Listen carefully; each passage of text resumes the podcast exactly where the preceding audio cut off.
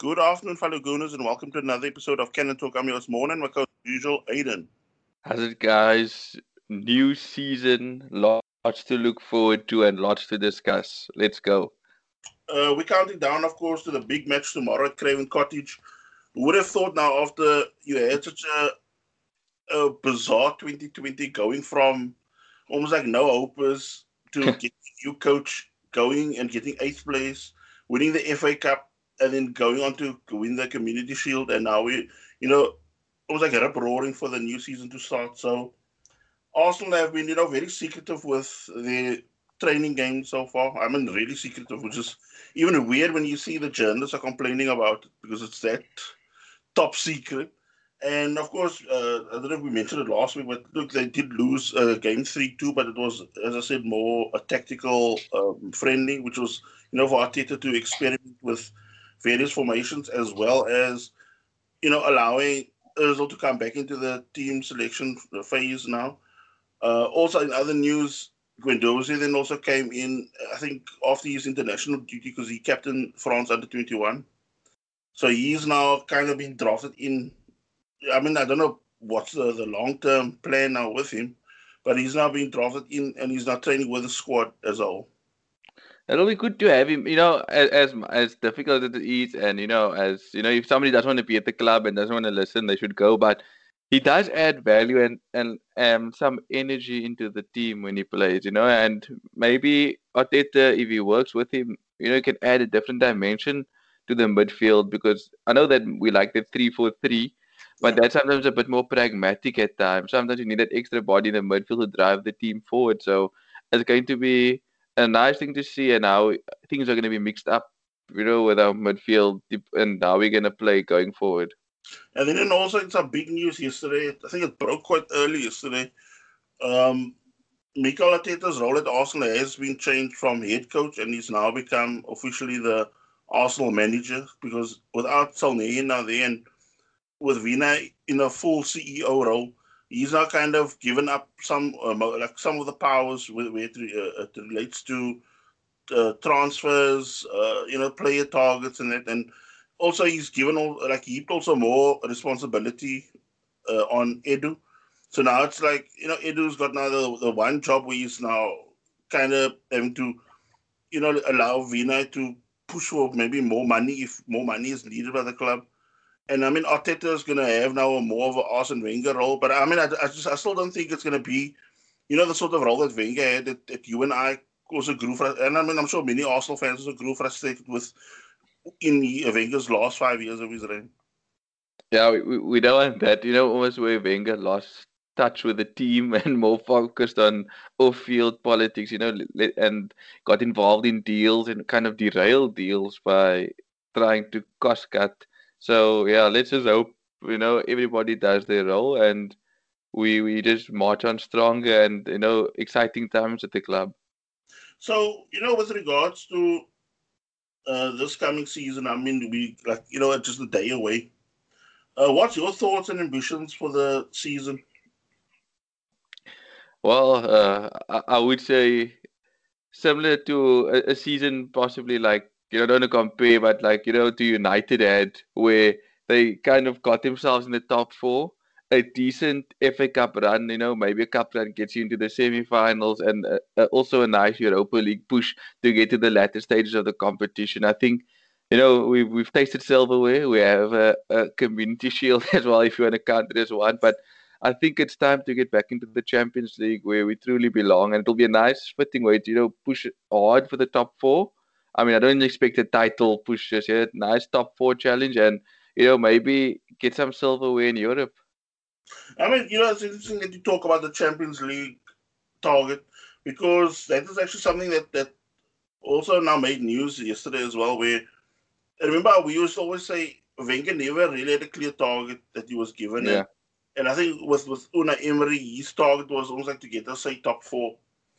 And now it's from what I've read now, it's numerous reports on the big papers are bringing out this talking point of where Arteta's actually been told top four is the target. And I don't know if they might say accept fifth, but I don't think anything less than that you know, is going to fly by the board, because I think they're now setting, you know, real hard targets for Arteta. I mean, he has shown what he can do with a squad that he didn't really put together. And now he's now gotten, you know, like being granted the wish or his wishes of these sort of players that he's now brought in now. Because it was his decision also, Willian from the get-go, when he was made available, or that rumour that he was kind of unsettled at Chelsea, Willian was his target for this project, you know, to build around some of these players that we now have. Yeah, I think this side we have is, you know, I don't know if we're still going to get Partey, but I think if, you know, you add him to the mix, you could have a real strong squad which can, and very versatile team which you can play, and very big squad depth which can be spread amongst all these competitions and get decent playing time. But it's good that they've set, you know, hard targets for Arteta, and I do think, you know, he can reach them, and it's the only way Arsenal can attract top talent is by getting in the Champions League and, you know, building from there. And with regards to the squad as a whole, I mean, you know, seeing, you know, the majority of them, who do you expect big things from this season? I mean, if I ask you, say, 2 or 3 names to mention. Definitely if Aubameyang stays there, Aubameyang will be one. Pepe, I think big things are coming, and Saka. Those are my 3 guys. And yours, who do you see sitting the Emirates alight? I fully agree with you regarding Aubameyang. I also hope we can come to some sort of decision with regards to the goalkeeper situation, because I think whoever it's going to be, whoever gets the nod and you know, carries the team through the season in goal, I think it's going to be a big, big plus, because you do know, you know, what our targets are going to be, but you also need to have, you know, a real, you know, solid defense. And it leads me into the third target that I'm expecting something big from is Saliba, because, you know, look, no disrespect, say, to someone like Gabriel, because everybody does know his talent, and he was, you know, a target for quite a few big teams. But I just think we've heard this hype 2 years ago about Saliba, you know, being something in that mold of Varane, of Madrid. And I just think to myself, look, we have seen our kind of glimpses. You can see also even glimpses on YouTube. But I just think everybody is talking about this guy. His maturity is, like, you know, way, way beyond his years. I think the way his development has also been is something down the lines of Saka, where you don't really expect somebody, you know, of, say, like when he broke in at Saint Etienne, he was 17 years old, and he was already, you know, deposing age-old centre-backs to take over that centre-back role at Saint Etienne. And now it's like he's kind of bringing that sort of mantle into our defence, and, you know, trying to start almost like his own sort of history, club history now with us. Yeah, that's he's definitely exciting prospects. You see the Aubameyang, Saliba, and who is your third pick? It's going to come down to the goalkeepers. I think one of them could have a, you know, a real big season and a big impact. But is it true that Martinez could possibly, you know, be on his way if it's, you know, obviously Leno, I think, probably would be most first choice before his injury. I mean, I wouldn't probably would have given Martinez a snuff, but do you think... I mean, look, we wanted to insult him too. I wanted to insult him. Yeah. Yeah. So what will be happening with Martinez? He's, like, I know clubs are, you know, sniffing around for him. Does he want to stay, or does he want guaranteed number 1 spot if he stays? Because, I mean, there is a lot of games coming. You know, there's the Europa League, there's the Cups, and, you know, for me, if you know, Leno has a bad game or makes mistakes, I mean, Martinez would slot in. But do you think Martinez should go to a club and where he's going to be number 1? You know, I'm like, I mean, I forgot to tell you this last night when I messaged you, but I'm kind of like somebody that's kind of, you know, trying to be deluded to all this, because part of me, like, you know, does not want to go into the season with, you know, you don't want to go through that, you know, look, we've been through enough where we had, like, a good goalkeeper and then almost like a dodgy. So now, yes, after how many years now, we actually have a solid number 1, and, you know, even just as good a number 2 keeper. If you think of the way Martinez has developed in that the latter part of the last season, but I mean, you like now I'm trying to tell myself, okay, we can't keep him, and the more I'm trying to tell people also, don't worry, you know, even we got everything under control. And then last night when you see when that news broke, I think it was in the Independent, the daily newspaper in the UK, and then they broke that news of he's already agreed the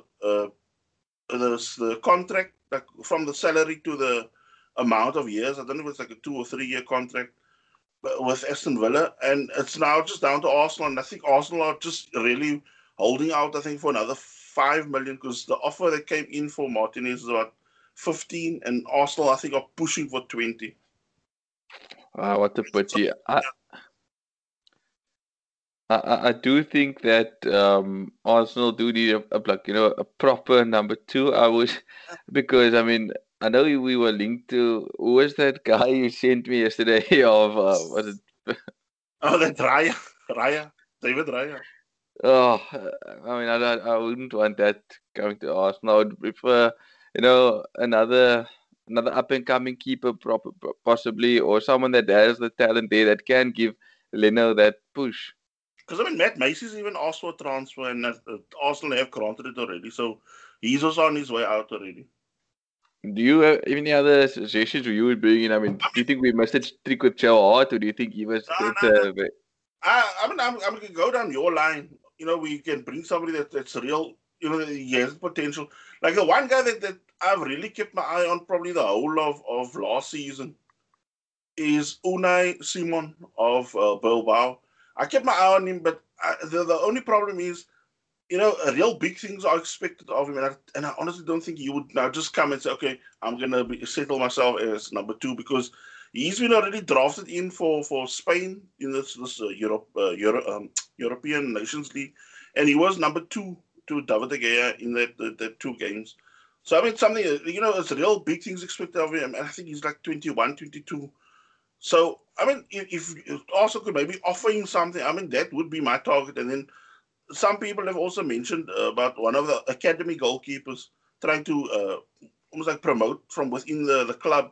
I don't know his first name, but I know his surname was Hein. He's like one of that, I think, Estonia goalkeepers, one of the real youth keepers that are now, you know, pushing at the national team, the first team.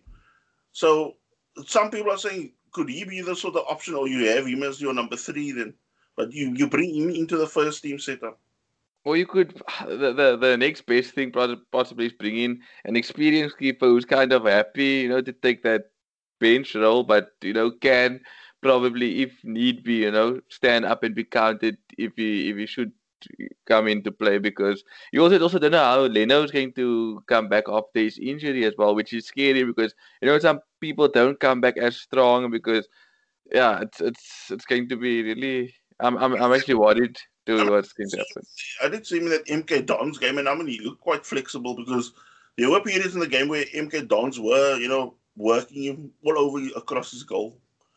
So, and I mean, I don't know what also has been done, you know, in training where they would have now pushed, because I don't think Arsenal would just say, you know, just allow, say, Martinez to go if they're not really sure that everything is up, you know, top notch with Leno physically.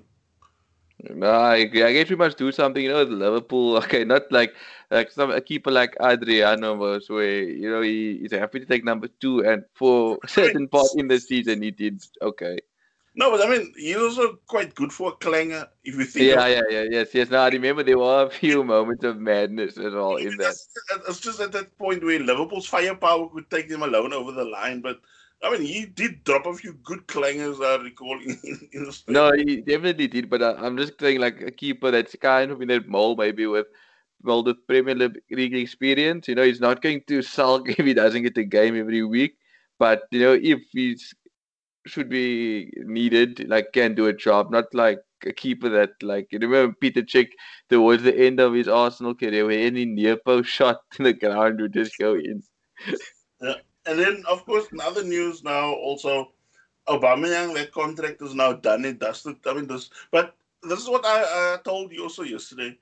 For me, the Arsenal's PR department stinks. I mean, I'm going to just call it straight out like that. Because, I mean, the anticipation after, even the Community Shield, as meaningless as it was, that cup, But I mean, you kind of interact that with either that winning of a trophy or the FA Cup or something, or even with the latest transfers, you coincided with that. But it's like we kept on delaying, and then in the end, we end up now with almost like everybody's like, oh, yeah, okay, like off the sign. So it's a confirmed deal, yeah. I don't want in a few days' time, you almost guaranteed the listeners, and in a few days' time, breaking news of Aubameyang refuses to sign. He becomes now the Leos of the club now, so on. Then Ozil, on par with Ozil. Not on par, but since Ozil's contract runs now out, so the deal as a whole, his pay packet, combined, since it's a 3-year deal, it's like a way bigger contract. Okay. No, it's interesting to see also Ozil's party place in this remaining season. I mean, a few years ago when he signed for the club, he was, a savior, basically. It was the signing that we were all crying out for. It's just I just hope he can maybe end off with a bang. I mean, wouldn't it be nice for him to go with the sort of mindset that Hazard did when it became known that he was going to leave Chelsea? Where he actually did go out with a bang. Like, he set the league alight, even though things have now also gone kind of pear-shaped at Madrid. But, at least he went out with a bang. And, I hope Ozil can take that route and really turn it up for, his Premier League swan song. Yeah, definitely. Do you think he'll get the nod in the starting 11 tomorrow, or is that a bit of wishful thinking? No, I think wishful thinking. Probably cameo. I think probably a cameo role, because you do have now a lot of the big names. I think the game could be too soon for, say, somebody like Gabriel. I think we discussed it last week even. But I think somebody like Willian will be chomping at the bit. He's got now a few weeks extra under the belt physically. And Ceballos, he was already up and running there at Madrid already in the pre-season training and that. So I think he should be also that. So he didn't even need to go into quarantine. Everybody was talking about him doing that 2-week quarantine thing. But he was already straight into training action as soon as he came back from Madrid. The other thing I also wanted to mention to you, what do you think about the board? Kind of, I'm not saying they are dragging their feet, but I think there should be some urgency also with getting rid now of players, because I think that sentimental thing is now has to be left at the door. And you have to now be real cutthroat about decisions now to get more exits now, because I think the club is not or the team is actually being bloated now with all these players coming in. But I think we also need to let go, besides raising, of course, funds for, say, somebody like Partey or Awa and that. But I just think, things they do now start also getting a move on, because it's like everything, like even that Socrates thing, that is stalling. Of course, we know the holding thing has to now be on ice, or not on ice, it's now totally off because of especially now with David Luiz also having some sort of neck strain. Oh yeah, so that's I saw somebody speaking about predicted lineup tomorrow, and I saw David Luiz is not there, so he's out to the next strain, you say, but. Socrates, I feel that we need to get him out the door. He's been he done a good job for us, but like you said, now we're looking at the team now where there's so many places and only so many players that can play, and we have almost like 3 or 4 players at centre back, as replacements. That's going to play. So I guess we need to definitely get our exits out the window so we can clear out room for more incomings and get our squad settled for the season. Because I think there was an article I saw where Edu was mentioning, I thought it was just that Thomas Partey, since that was $45 million release clause. But it's like Arsenal are still pushing for that our deal, because I think Lyon want also some hard cash, but Arsenal are still trying to, to maybe think of doing a swap deal, but I don't think Gwendoza is somebody that's really, up their street that they would want in their squad. Yeah, I just wonder who we could use as a makeshift, to do that part deal exchange. I don't know who we would offer, because I think make weight. Yeah, that's the word I was trying to get to. But because, like you said, Guendouzi is not he didn't paint himself in a good light with that all his antics. So we're probably going to have to fork out the cash if we want to bring in quality. But once again, you know, Arsenal shouldn't penny pinch, because at the end of the day, you know, it's going to bite you in the behind if you keep on going about things this way. I mean, we've seen many times players that we could have had, but we haggled for a few cents and we saw the outcome. Because, I mean, I just think with regards to when you go through the squad, you've now kind of solidified the defense. Now you switch your attention now to midfield. And I still think the midfield lacks creativity and that goals that, you know, you and I have been harping on for most of last season. And I just think, look, Willian, we do know he creates a lot of chances, because even when I went on Chelsea's past season record, he was the one, you know, really carrying the load for them with not just assists even, but just that sort of, I mean, I hate using that term, but that second assist type thing where he's the sort of moves, you know, that ends up leading to goals, because he creates that little pockets of opportunity on the pitch.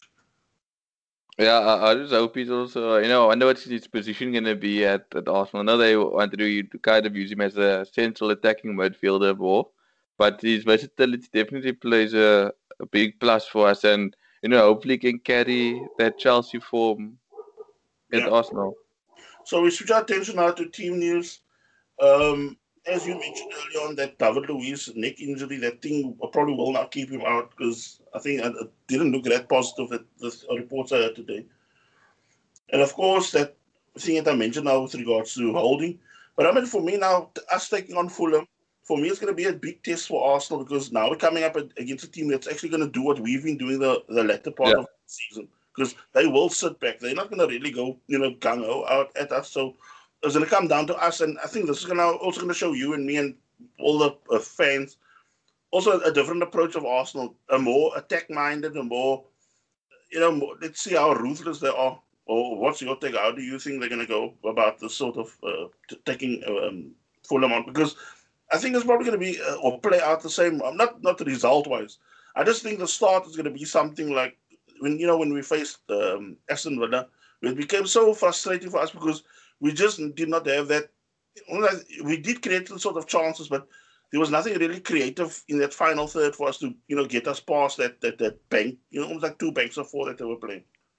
I definitely think that this is an opportunity for Arsenal to show off the attacking talents that they have. I mean, you have an embarrassment of riches now in terms of who you want to play. You have Pepe, like I said, Aubameyang, Saka, Willian as well. I mean, that firepower, and you know, maybe you throw in even Ainsley Maitland-Niles probably, because Kieran Tierney will probably have to do a job in the back if we're going to go with the back three. But you definitely have that options of attack-minded players who you can use now, who can actually, you can actually see that, you know, that you try to suffocate your opponent so much that they just cave in because you have so much attacking power.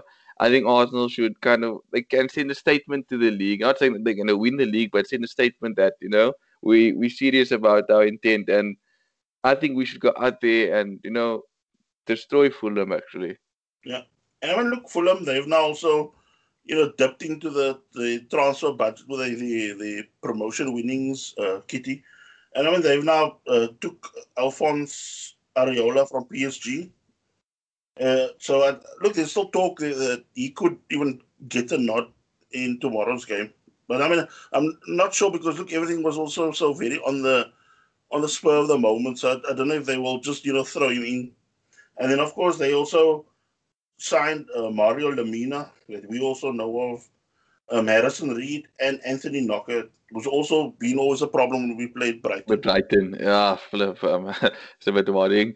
But you know, you said you watched Fulham play the playoff final against Brentford, and you weren't too impressed with their performance, so I'm hoping that, you know, we can show them and get the 3 points.